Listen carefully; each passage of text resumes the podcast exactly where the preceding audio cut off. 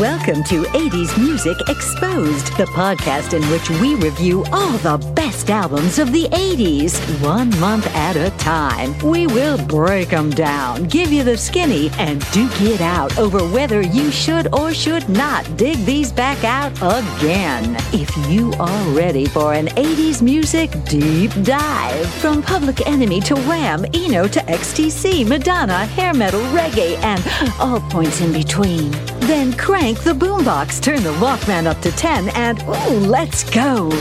Now, from the kitchen, Chris and Henry. Welcome to 80s Music Exposed. I'm so glad to be back. Mm-mm. It's been a long time. You caught me off guard there. I needed to clear my throat. Sorry, I didn't know you were starting, Henry. That's all right. That's Maybe all a hand signal or something at this point. And I do- something like I 20 do- episodes in, you I could give a guy a, throw I- a bone to your partner. I gesture, I gesture, a gesticulate. you never, you know, I never look over at you. So. I'm so glad to be back with the cans on. Man, it's been like a holiday, and we've uh, this particular rack of songs I've sat with a little bit, so yes, I might even my opinions may be better formed. I don't know. we'll find out. I guess. I guess so. Why don't we tell people because we haven't in a while how we choose our records? So we have a method that we use. It's called RAGS. the R stands for the Rolling Stone. Um, Five star reviews, not now, not currently going back, but but the way it was back in the day. And we also use the A for all music. website called All Music, and they do five star reviews. And if it got five stars on All Music, we're covering it.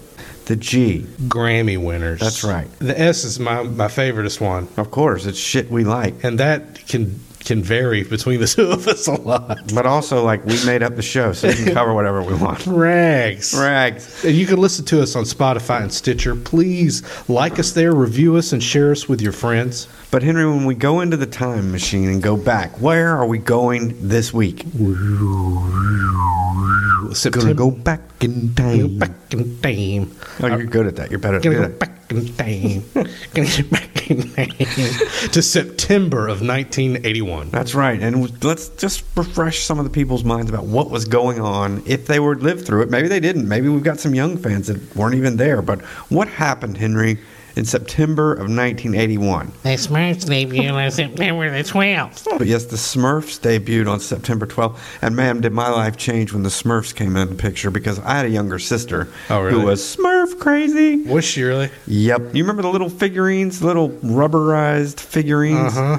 I had about a million of those Smurfette. fucking things. I'd get up in the middle of the night and step on a goddamn Smurf. What happened on September 25th of 1981? So Sandra Day O'Connor, the first female Supreme Court judge, was sworn in. this is a justice, not a judge, but yes. I'm sorry, Justice. Let's give her her due. That's awesome. Uh, on September 19th, Simon and Garfunkel did the Central Park uh, concert, which I think we talked about a little bit in our last episode. we did. The record came out. Uh, on September 28th, Olivia Newton John releases Physical, which will become Billboard's Song of the Year for 1981. We were watching some like 80s videos just to sort of get back in it, and we looked at physical, and that is a really shitty, like Well, I guess- sexist. Yeah, it wouldn't pass the, the, the now mean- the um, um, politically correct test. I guess not. Like it's really mean to fat people. Yes. You know, yes, it is. like really mean. There's it, it, what Henry's trying to say is there's quite a bit of fat shaming in Yeah, the yeah, physical like- video. Yeah, yeah, we're we're beyond. I don't think like it made me uncomfortable, like t- seeing that. Like, holy shit, we were really mean to people. I don't really remember it that way. I remember it just being an awesome video about working out. And I uh, well, that in my mind's eye, it was that, but then I revisited it and I realized, holy shit. so I would make the point. I would I would I would posit Henry Mhm. that I don't think there would have been a Jane Fonda workout in 1982 if there had not been a physical by Olivia Newton-John Already in set up the narrative, so you know that this came first. So she says she's been doing that workout forever. But I wonder now, when I looked up this Olivia Newton John factoid, that it's like a year before the Jane Fonda workout. And I'm like, hmm. It was called Aerobicize, Henry, and it was on Showtime, and I was a big fan as a as a small That's straight small up. child. That's straight up softcore. Like Henry, let's get into some records now. We're going to start with, oh man, yes. I am so glad it's this time again, Henry. Genesis put out another record. And this one is called Abacab. It falls under the shit we like category, or at least shit I like category. And this song is no reply at all.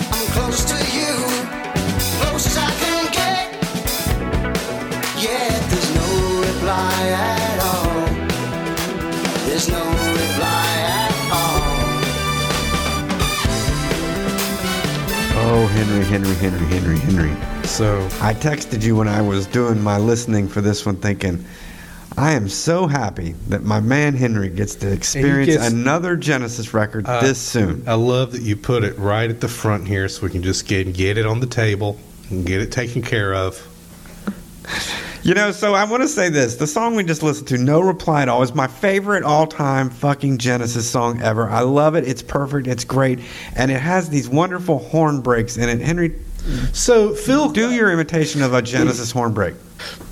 There it is. There it is. There's a lot of those in No Reply at All. There's also this cool. I learned. I learned this, Henry, uh, looking it up. There is a over underhanded keyboard technique that creates this really cool, like sampled uh, keyboard sound that I was just blown away by.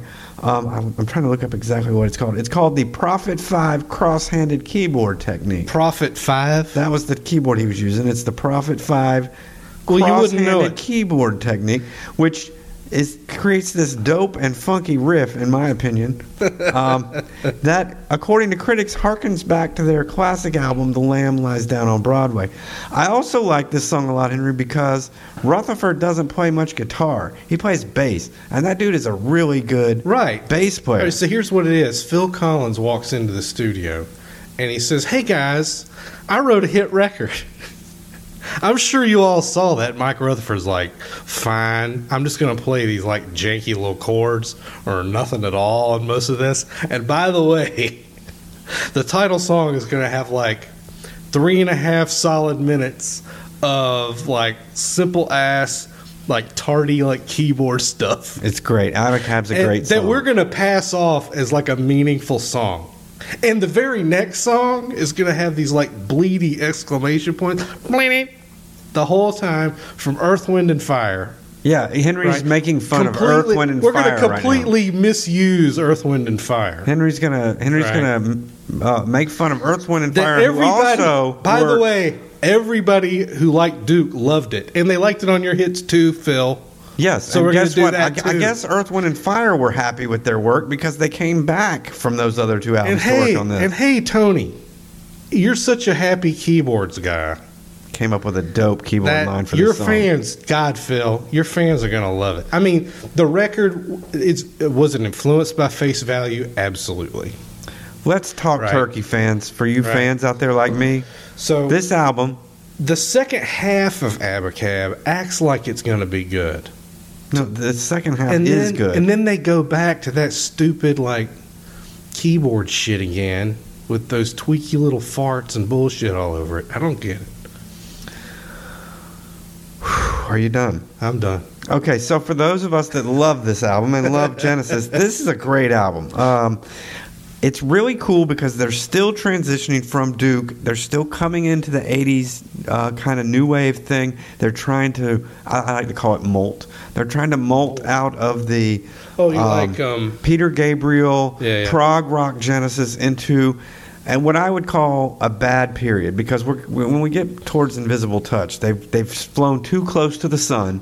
They've burned themselves up. That's the next one, right? Well, there's one more in between. But anyway, there's a lot of hits on this one. Phil is in his fucking prime, people. He's just done Face Value. He's got some stuff left over. The three of them are producing stuff. Even Tony says, we did an extra hour of music for this record. We could have put out a double album, but we all decided we didn't want to sound like Genesis. So we dropped any track that had what we considered to be old hack Genesis type things in it. So even Tony's trying to like That's- bring it to the 80s, which is pretty impressive. That's amazing. I, Again, a lot of these songs, I think they're at the top of their game here. A lot of Genesis fans call Duke the classic record um, from the new era. I think Abacab's better. For my money, I like Abacab better. Um, and no reply at all. No matter what Henry says, I think it's my favorite Genesis song of all time. I think We are getting ready to begin a downhill slide for them, but Abacab, I am recommending. we've already decided either you like Genesis or don't. Generally speaking, I feel like You- there's most two- people are either one or the other. There's two Genesis. There's Okay, there's the other. There's the Peter Gabriel Genesis, right? which has its most- own fan base that that usually doesn't really know. like Phil Collins Genesis. Here's the interesting thing, Henry. If you think about it like a needle on your gas needle, Uh-huh. the band went all the way from Peter Gabriel prog um, hipster obscurity, but no one really liked them, through this middle section and all the way to the other end, where by Invisible Touch, the band is so opposite of what they were with Peter Gabriel. People actually thought Peter Gabriel hated those guys. They thought he wanted to beat their asses, and he never did. But that middle section, as the needle goes through the middle, is Duke and Abacab, and great records, great records. Don't be influenced by Invisible Touch if you if you think you haven't heard Abacab. Go back, check it out. Henry hates it. He just hates Genesis. I just don't like Genesis. I Never guess. liked Genesis. But yeah, so I'm going to recommend this album. Henry, I actually love this record, and guess what I'm going to call it? This record is Another. 80s music canon. another annoying thing. they have to be called canon. Henry, do you recommend this record? What do you tell the Abs- folks? No, I do not recommend it. Okay, well, there you have it. That's This is as opposite as we can yes get. Yes and no. I'm not into Genesis. And I really thank this show. I want to thank the listeners. I want to thank the program for getting me to realize that I love Genesis. I fucking was like Henry. I was a cynical, snobby, uh, down on my luck old man who wears patches on his jacket and smokes a pipe and sits around and talks about nerdy stuff who said he hates Genesis. But really, I'm a fun loving guy, uh, younger than I appear. Um, I, I play tennis all the time, and I love Genesis. Henry, what's our next record? Fucking Genesis. the next record. Hey, okay. Guess guess now for something completely different. We're gonna listen. This we're gonna consider Hall and Oates' "Private Eyes." And this, by the way, is a Rolling Stone five star. Five star. Yes. Yeah.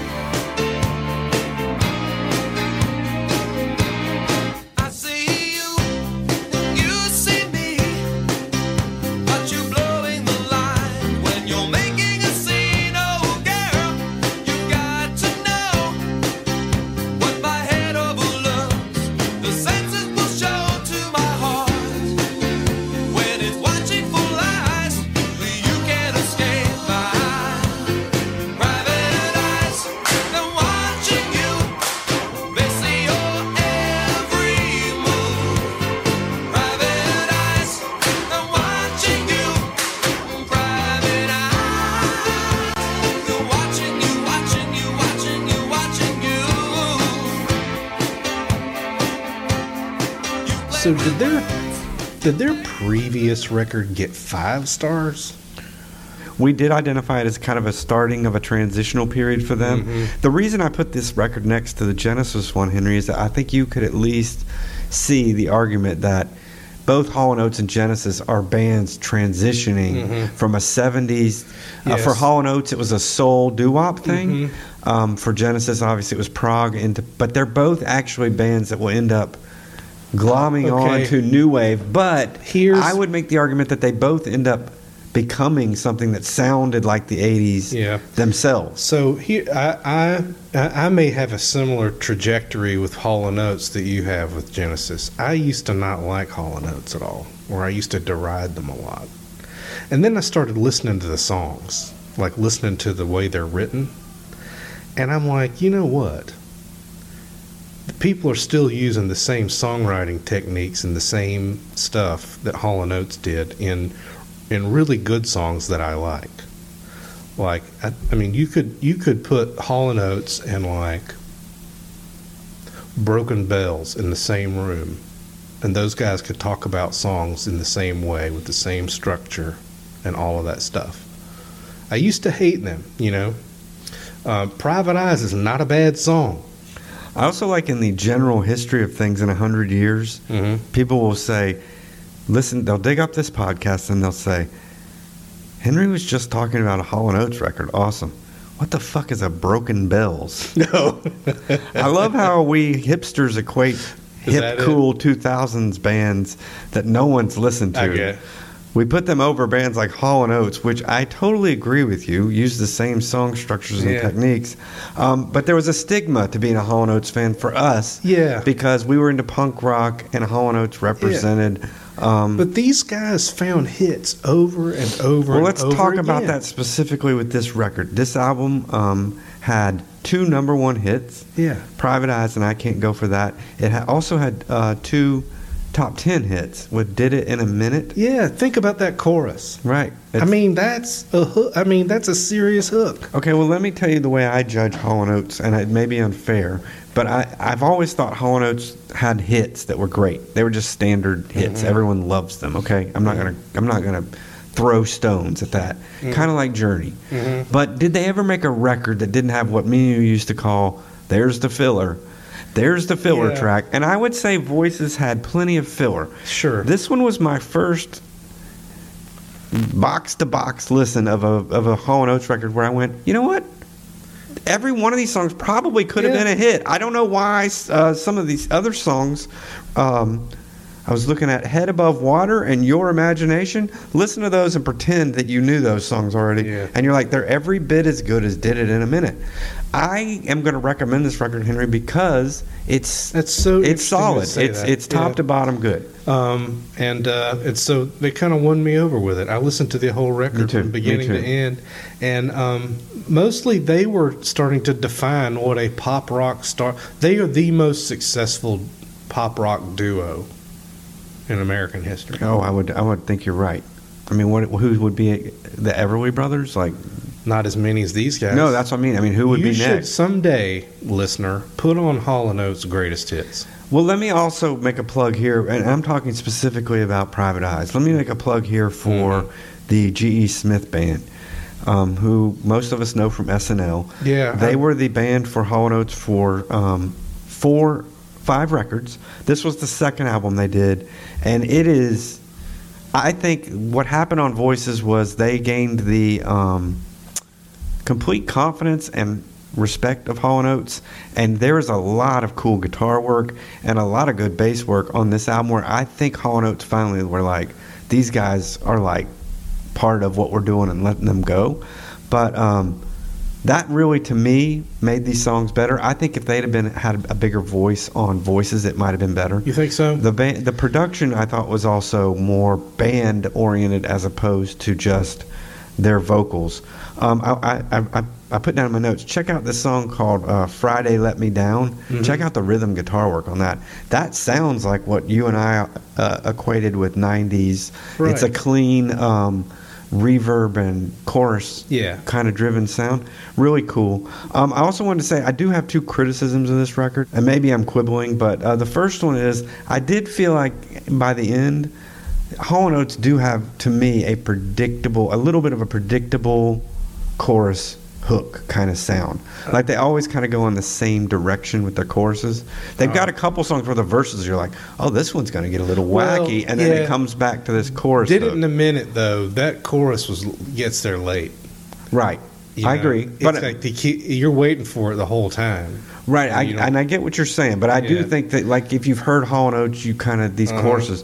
The other one I have is, I know he had to have a song, but if you'd have cut Mano a Mano, the Oh. the Oates effort, the one Oates effort on this album is That- pretty much a dog. So Hall and Oates gets by because Daryl Hall is a good singer, like really good. I also think Oates is a great backup singer. Yeah. Um, I don't know that he's a great songwriter, and it's kind of Well, I don't know. It's hard to know who contributes something, right? well they do well they actually they actually do um, put down mostly who the writers were. Oates wrote Mano a Mano completely Oh, on his own. did? They always uh, Hall and Oates more worked in a you get two, I get six kind of framework. Oh. So Oates would get his songs, but yeah, I think if you took that song off, uh, this is this is a great record. So in the research for this, I'd realized that um, John Oates wrote a book recently. oh, did he? yeah, he they had him on the AV Club not too long ago, and he's promoting his I book. didn't and I that. watched the video. I'm gonna try to find it. I'm on this tear with the rock and roll bios lately, like uh, Liz Phair, and I've got Debbie Harry's right now. Maybe I'll get John Oates. Oh, that's interesting. There's another artist we're going to cover later in this episode that I am reading uh, her autobiography. So, Ooh, nice. so that all ties in pretty well. So, I think you're going to recommend this album as well, Thumbs right? up. Yep. Okay, great. I, I didn't expect that from you, actually. Um, the next record we're going to cover is by a band called Cabaret Voltaire. The album is called Red Mecca. Um, it's an all music five star album, and this song is Landslide.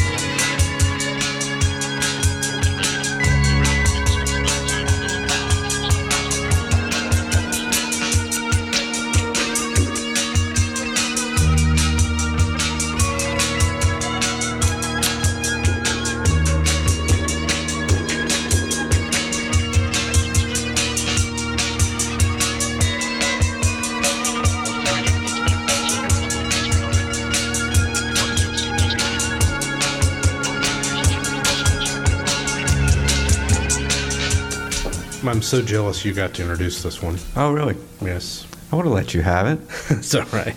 I knew I had heard the name Cabaret Voltaire, and I think I, I probably heard it, heard it in both contexts that both the band that existed and um, and the other French movement, I guess, just referred to. Not that I knew anything about it. I just heard the words. I knew there was a band, um, Cabaret Voltaire. I knew nothing about them. Loved this album. Very interesting record. Um, I'd say that their palette was even larger than Joy Division. I think that, and I think that may be one of the reasons why they weren't more successful. So I'm going to try to describe the record if I can. Maybe you can help me for people. I'm hearing a lot of sort of field recording influence here.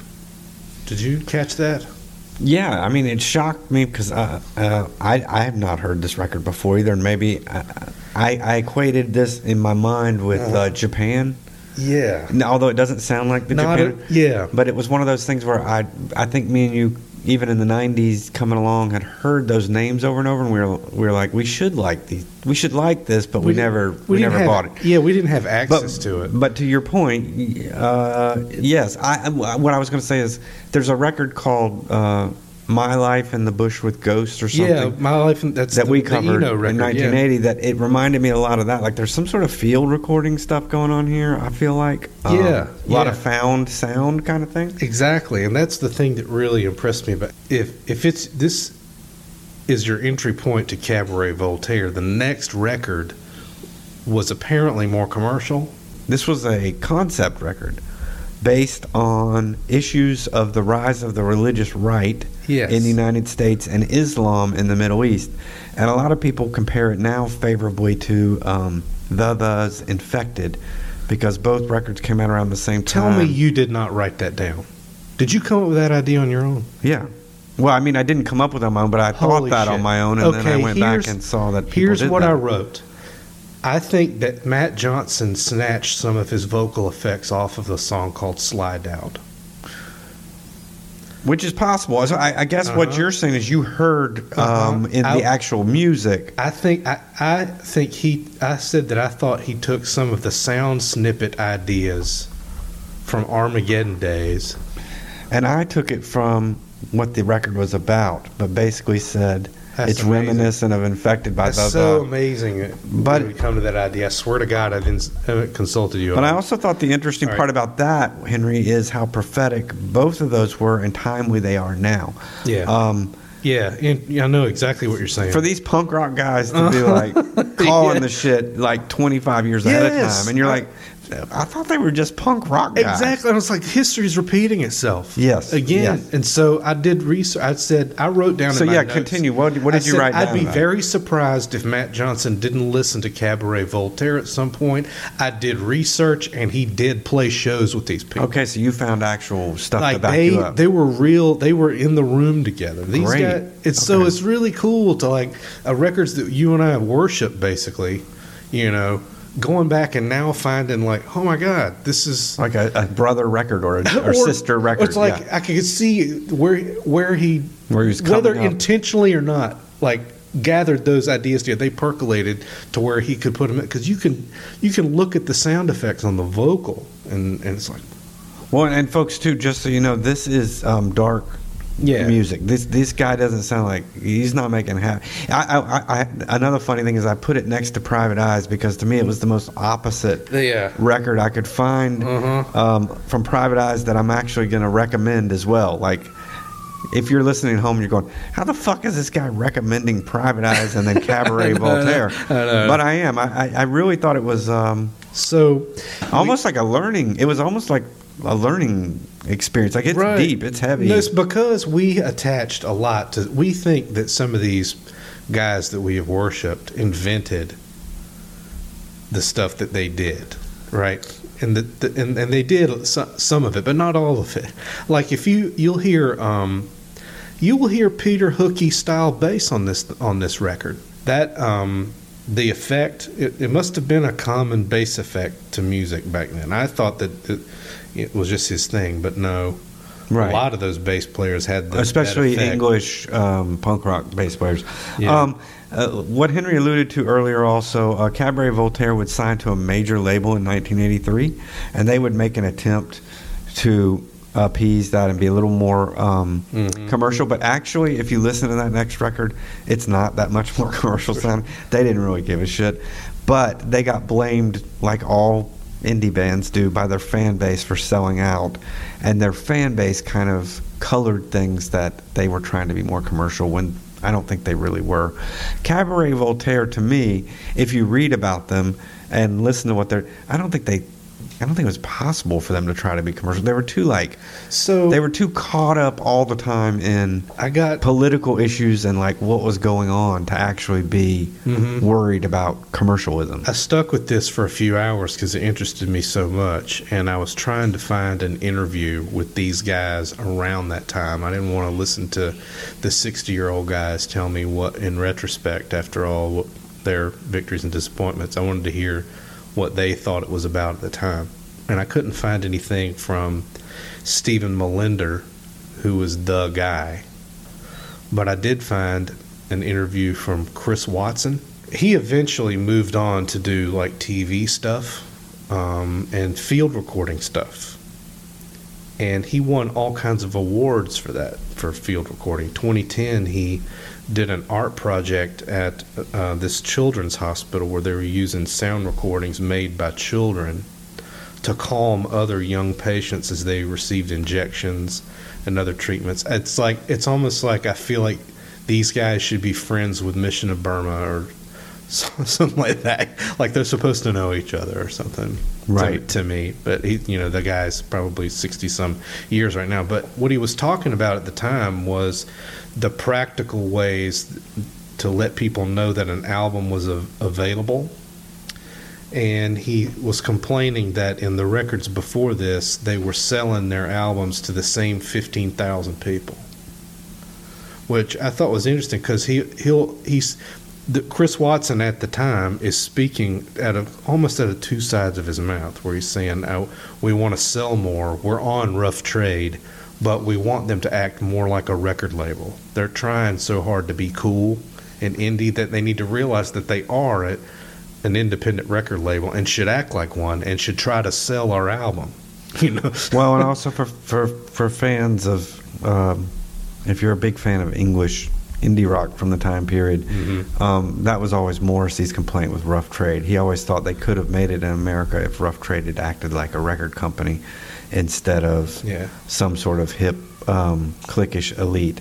Um, so I, I'm, I'm familiar with that, but not from the Cabaret Voltaire perspective, but from the Smiths perspective. So what? Here's what I think about them. I think Cabaret Voltaire was more into the sound than the song. I think they were more they were more into what what it should sound like than the structure of the thing. And I would say that maybe the reason why Joy Division was successful was because of people like Martin Hannett, excuse me, that um, that took that sound, took the things that these guys wanted to do, and made them nail it into discernible hooks and beats in a, in a song structure. Like the, the, what this band did was made me pull away from my like verse, chorus, verse, and put me in a world of sound, which I thought was really neat. But I think as far as success goes, I think Joy Division had a leg up because of the songwriting elements. Like if you listen to Red Mask from this from this record we just listened to, it sounds like Joy Division. You know? I, I I would say that you're probably right. I don't know enough about Cabaret Voltaire prior to this, but I Yeah, did read on All either. Music. Um, they said this one held together. This is the first Cabaret Voltaire album to hold together well because there isn't a big Is that it? just experimental part. So maybe maybe you're right, and they were kind of trying to pull it together. Mm-hmm. Maybe this was the song. that's what I mean. Maybe this was them trying to pull that so, together. So what I'm left with really is exactly where we are right now. Was this raises more questions for me Right, than it? uh, which I think is a good thing. Yeah. Cabaret Voltaire seems like the band that you stole from. you know? Right, the cool band that the, the other musicians stole from, but Yeah. didn't get the. Uh, so it was. I was really thrilling for me to to uh, listen to it. It flips a lot of my assumptions that I've made about that time on its side. Who is like the originator of a thing? Who popularized this thing? You know, it's Right. all very exciting. Like I now now I have all these records that I really need to listen to. So All right, so we both um, are going to recommend that. your thumbs up on it too. I'm definitely a thumbs up on it. All right, so the next one we're going to look at is Marianne Faithfull. It's an album called Dangerous Acquaintances. Uh, that we're going to play part of a song called Strange One. This is a Rolling Stone five star record.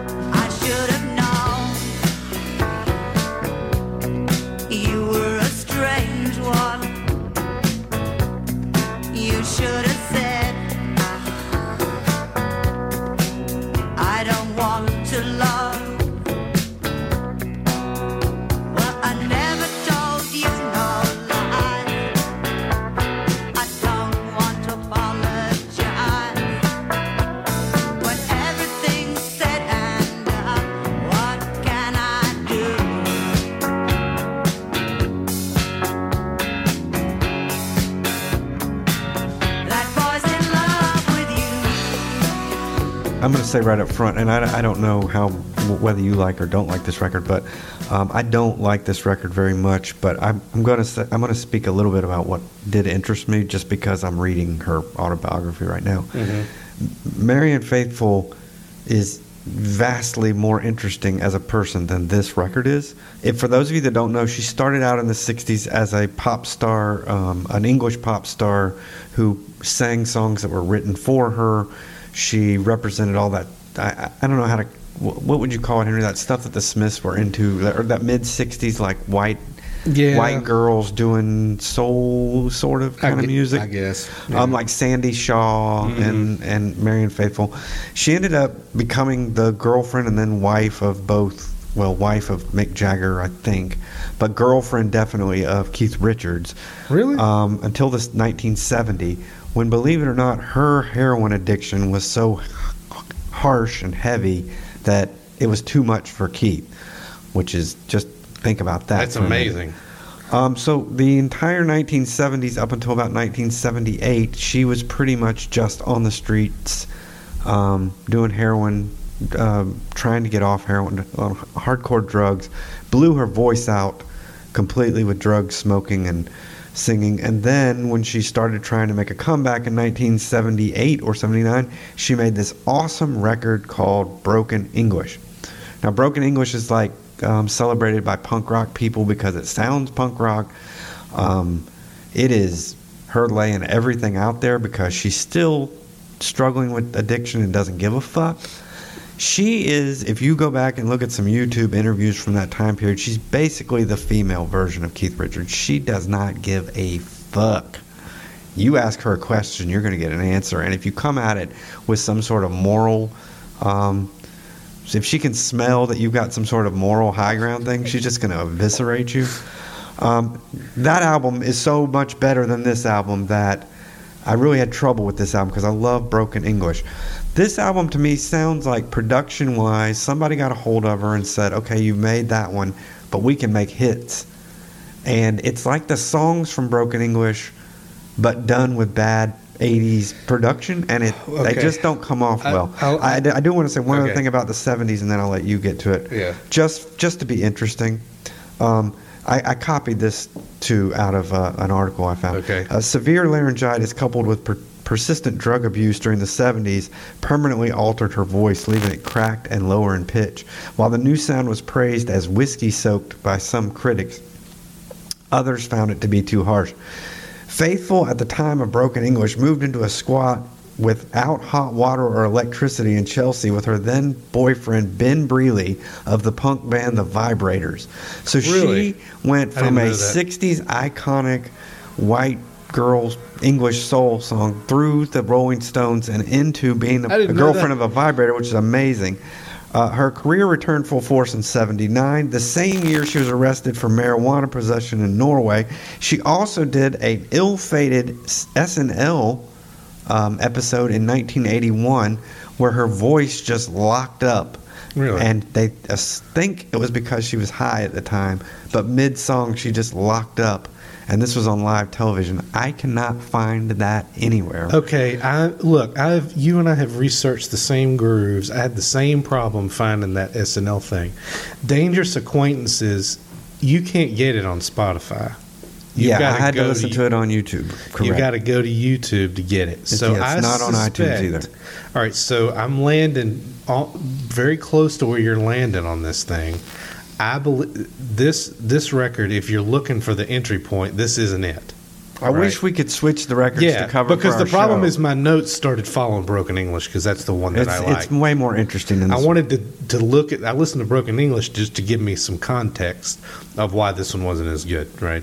But anyway, did I interrupt you? I No. I'm, I'm, I'm just sitting here like, I, So- I just think this like this lady is so. In 1981, despite her comeback, she was still battling with addiction. At one point, she broke her jaw tripping over a flight of stairs while under the influence. In another incident, her heart stopped.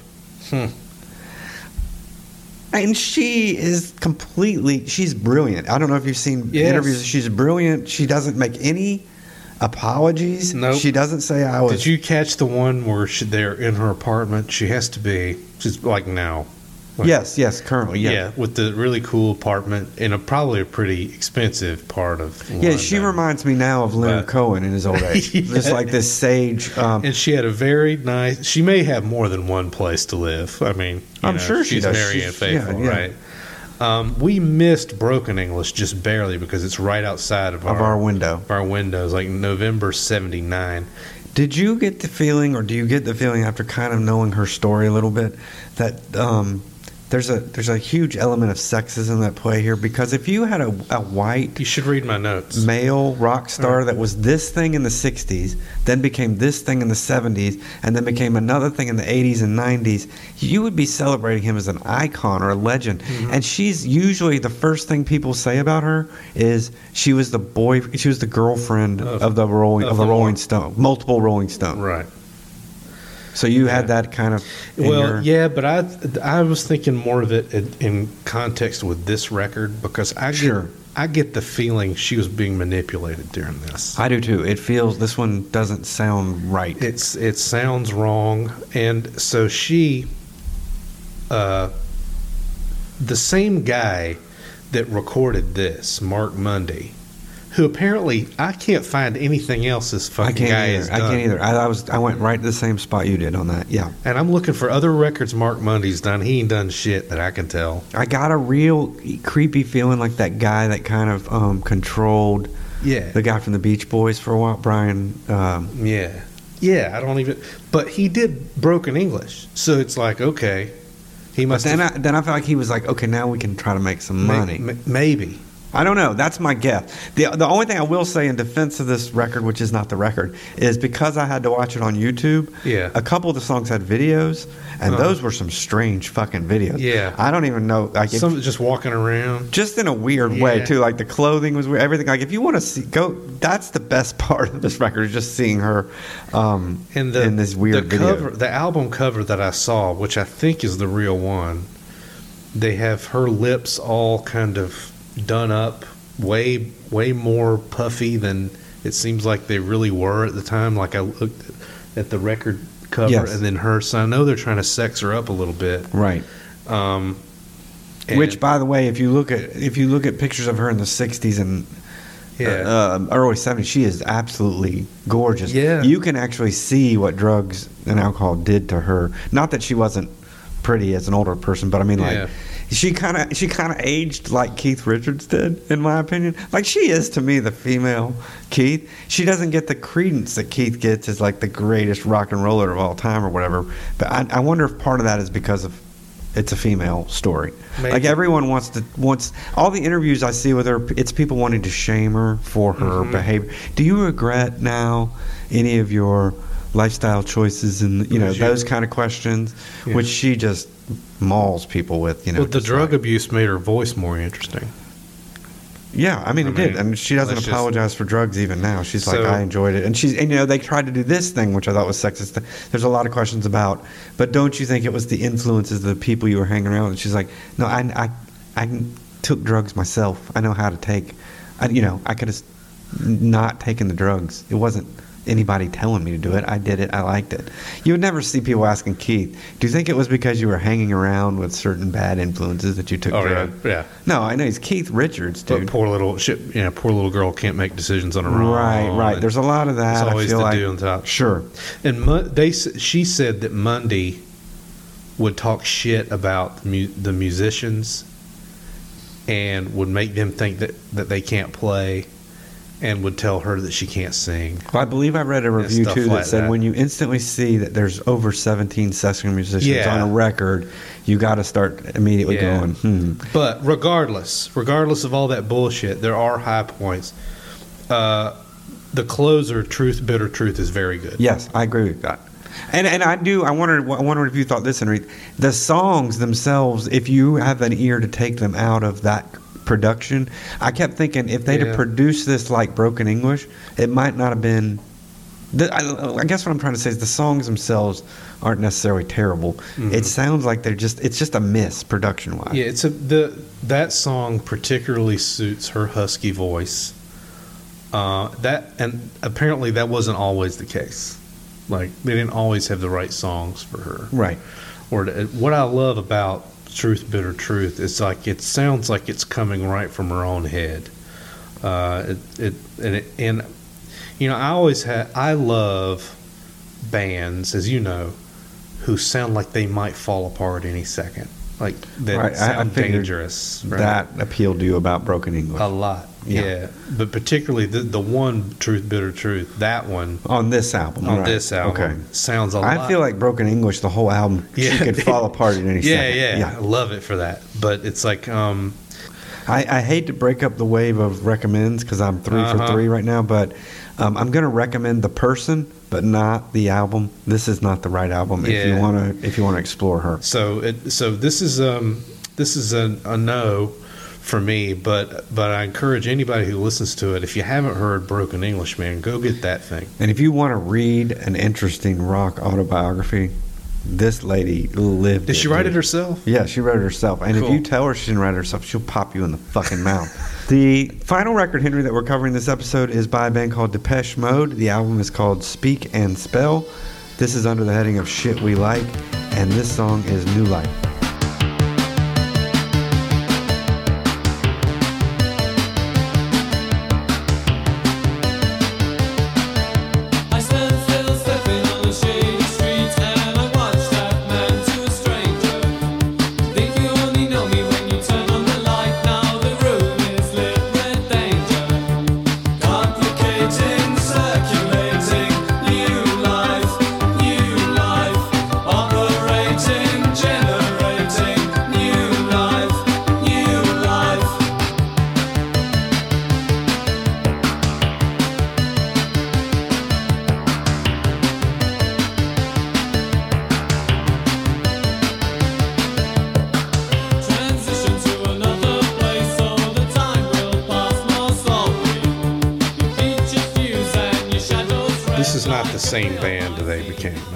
This is not Depeche Mode that you and I know. It's not. Interesting, because I I'm, I'm going to go in a whole different direction. But go and extrapolate, please. I agree with you that this this is a different sounding band than later more, Depeche Mode. more sing-songy than what I'm used to. I would. I was never an. I had an aversion to Depeche Mode most of the time because I always felt like they were pretenders to sort of that whole goth throne thing. They all they never rang true to me, and I think it's because the first record I heard was probably Violator. Ooh, so you're you're late. You were You late. You know what I mean? So I, when they they when I first heard of Depeche Mode, they were international superstars then. So I I immediately slagged them as like not being underground, Mm, you know. okay. And um, in in later years, I've grown to sort of respect it a little more. But but as a as a kid, I'd put them in that bucket.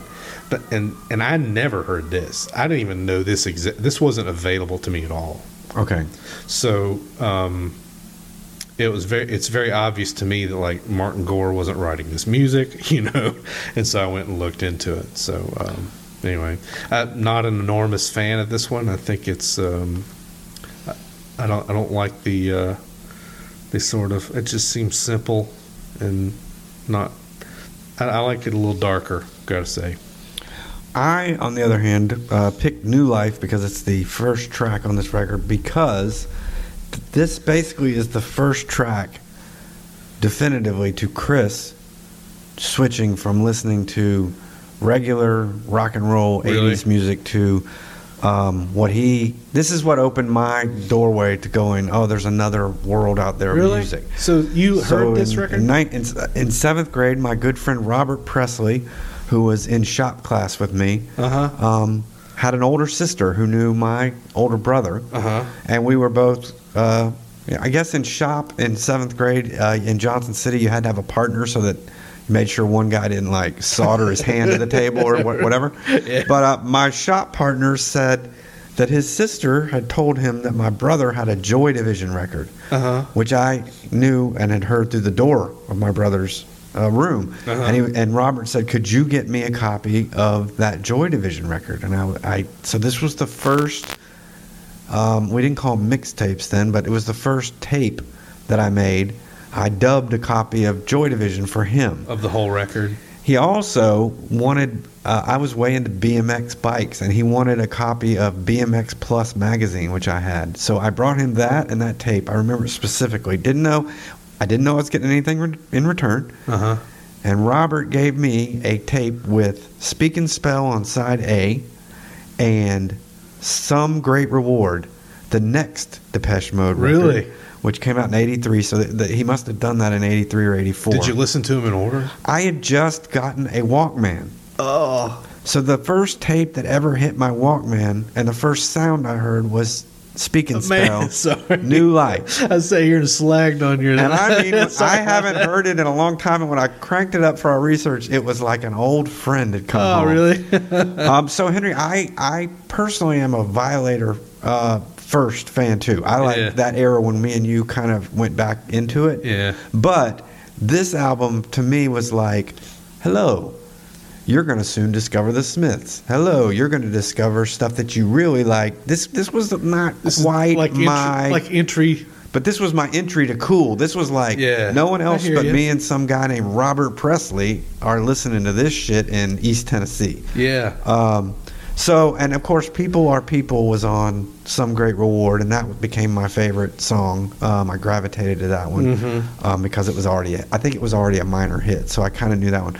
But, but everything Henry said was absolutely correct, except um, I would say they still sounded revolutionary to to us.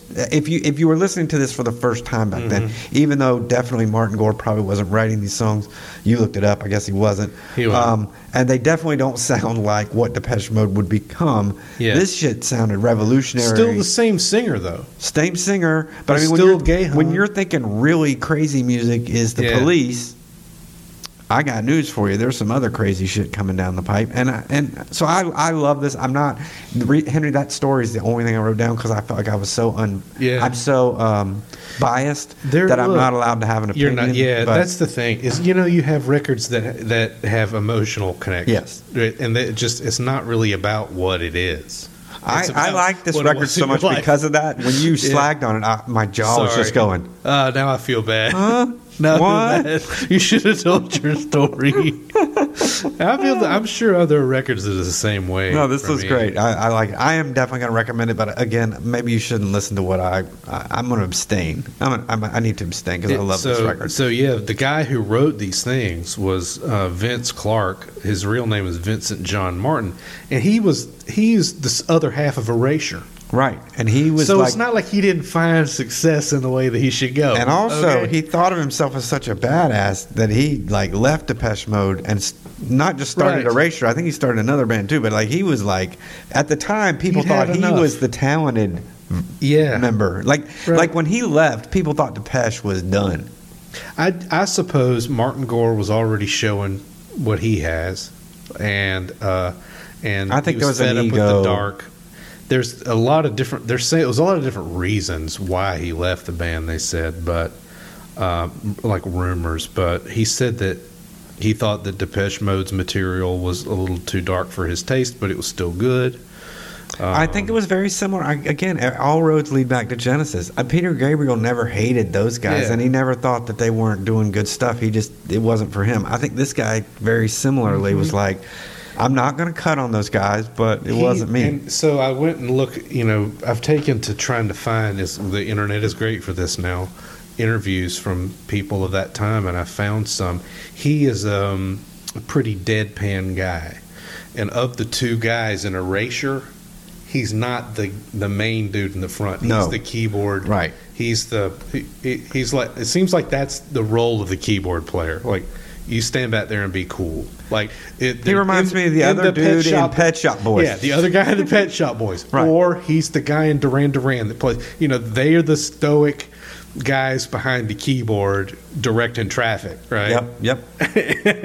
and he's that guy in this band. And so I can totally see why he might not have been the right guy f- for them going forward, especially as dark as Gahan probably was capable of going. I also like that. It, I also but- like. I, I've never was an Erasure fan, but I liked his confidence because he's never looked back and been like, "I should have stayed with the." Yeah, well, you got to get the look. If you've got a band that gives you personal Jesus, or you've got a band that's going to give you that, you need to get out of the way of that. Well, and You also, know? and also, I don't. I think it shows that he was never But- in it just for money because he's never Yeah. been like, man, I could have made a billion dollars if I'd have stayed in the Depeche. He did exactly what he wanted, and he was happy for him. Uh-huh. But I, I, I'll come to it later. But the first track on Violator to me too, at the when we were listening to music in the Uh-huh. '90s, blew me away. I was just like, these guys are. Yeah, amazing. But this this this tape, that tape, Speak and Spell, and um, the the other record. Let's I keep give him another shout out. What was his name? Maybe he'll find reward. us. What's his name? The Who's guy that? that gave you the tape. Let's Oh, see. his name's Robert Presley. Robert Presley. If you're out there, if you're find, out there, Robert. find us, okay? Yes. Uh, All Points Bulletin. You guys go find Robert Presley. Robert please. Presley, originally from Mississippi. I remember he's a Mississippi State Bulldog fan. Robert, thank you for that tape. Changed my life, buddy. All right. All right, Henry, let's find out if Megan liked these records as much as we did. I think we each had three recommends in this in this episode. I think so. All right, here's Megan. Hey everyone, it's Megan here, your resident millennial uh, for 80s Music Exposed. Of course, we're talking about September 1981. Um, and of course, I have to mention um, an album by one of my all time favorite bands, Depeche Mode. It's their first album, Speak and Spell, um, one that Vince Clarke was still on. Um, obviously, he was in the very early um, version of the band um, once he left to do his own stuff uh, with Erasure and um, Martin Gore ended up kind of being the more primary songwriter, which I prefer. It's a little darker, a little weirder, but I love this album too. I mean, you can't go wrong with Just Can't Get Enough. It's such a good song. It's really fun. And it was cool because like they're going to be inducted into the Rock and Roll Hall of Fame, which is awesome. Um, and I'll be curious to see if Vince Clarke and Alan Wilder too, um, if they make an appearance. I'm kind of hoping, well, I am hoping, not kind of hoping for a tour, because the last time Depeche Mode toured was in 2017 for the Global Spirit Tour. I got to see them at DTE, aka Pine Knob. All my Michiganders will hopefully recognize that. Um, but I'm hoping that they go again. I would love to see them, and I'm probably to drop way too much money so I can get up in like the first few like front rows um, just because they're one of my favorites. So I definitely, I think, I think it'll be worth it. So fingers crossed. And another album that we're discussing this month is Private Eyes by Hall and Oates. And it's pretty serendipitous actually that we're talking about this album because I just got tickets for my boyfriend and I to go see Hall Oates in July, also at DTE. I'm really excited. I've never seen them before, but my friend uh, Brenna, she's seen them a few times and she said that they still sound great. So looking forward to that. And Squeeze is touring with them, so I'll get to see them. And they're kind of one of those bands I never really thought I would get to see them. So I'm excited. Um, I think that's a good pairing, Hall and Oates and Squeeze.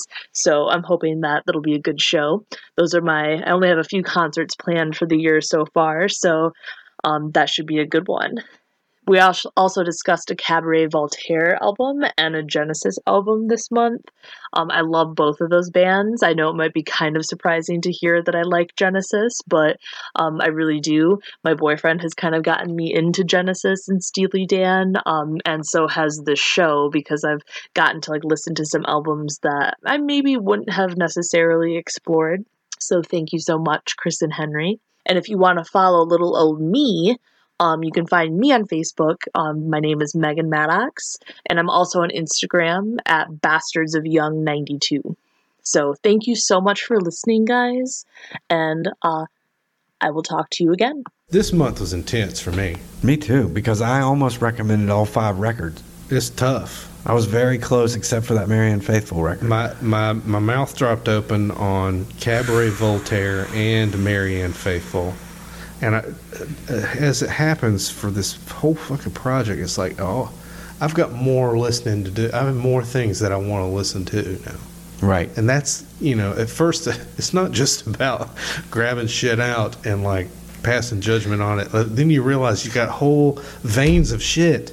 Well, whole is the- veins of music that you haven't looked at or Well, thought of. 2019 also is the first year in maybe 10 years that when I went to make my top 10 list of music from this year, I couldn't really make 10 selections because I've been listening to so much um, 1981 music, but not in a way like I'm feeling bad about it. It's like you said. It's like there's a bunch of stuff that I missed that I like. I mean, and I thought I knew stuff. I really did. I felt like I did too, but there's stuff out there that I didn't. and, you know, you see, you hear people say, "Well, the more things change, the more they stay the same." Right. And and I guess that's true.